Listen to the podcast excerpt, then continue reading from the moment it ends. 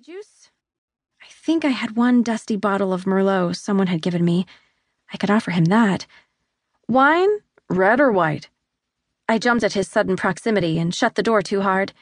He'd come into the kitchen without me realizing, since my head had been buried inside the refrigerator.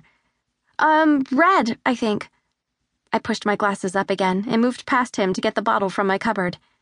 I just realized I didn't own a wine bottle opener corkscrew thing when I saw it was a screw top cap. Thank God. Disaster averted.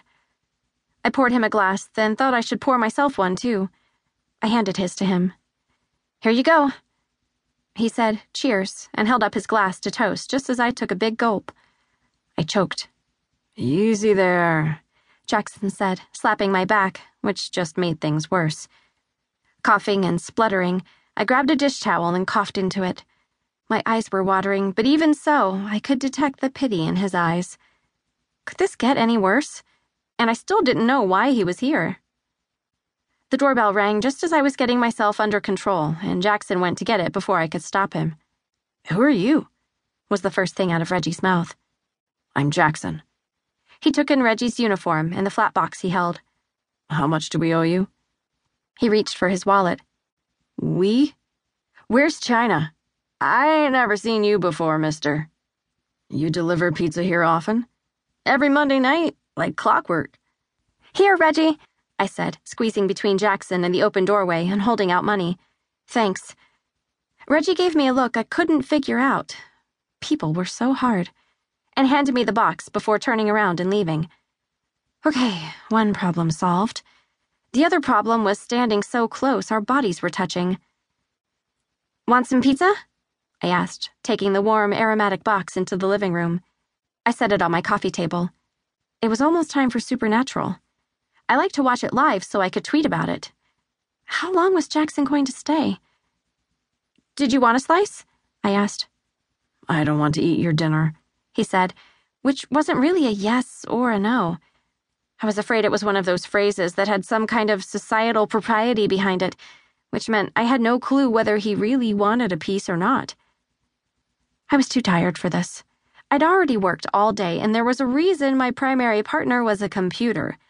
If he wanted a piece, I hoped he'd just say so. Okay, I said with a shrug.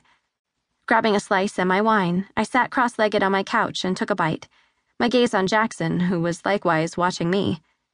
He looked good, really good, and my gaze was drawn to the patch of skin revealed by the undone buttons. The pizza was suddenly hard to swallow, and I had to wash it down with a chug of my wine. Jackson took a drink as well and sat down next to me on the couch. Seven minutes until Supernatural. As I was saying, I apologize for arriving unannounced like this, he said. There were a couple of things I needed to discuss with you before we move forward on this project. And it couldn't have waited until tomorrow? I took another nervous bite of pizza. Jackson Cooper was in my apartment.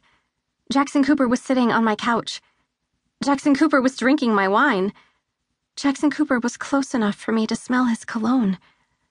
I shut those thoughts down right there and shoved in more pizza. It's not something I wanted to talk about there. His gaze dropped. Oh my god, was he checking me out? No. No way. But what if he was? Should I do something? Let him know I was interested? Was I interested?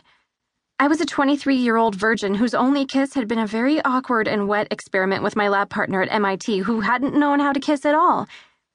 I bet Jackson Cooper knew how to kiss. Really knew. He turned away and set his glass on the table. I momentarily panicked. Would he ask before he kissed me? Or would he just do it? Should I do something alluring, like toss my hair? Girls did that, right? Without thinking it through, I did this weird little thing with my head that was supposed to make my ponytail drape over my shoulder. Instead, a sharp pain went right through my neck. Ow, ow, ow, ow, ow, ow, ow! I dropped my pizza on the table with a splat, my hand going for the crick in my neck. Are you all right? Um, yeah, I'm fine. I managed to get through my gritted teeth. This is what I got for trying to act like a girl. Just got a crick in my neck. Here, let me.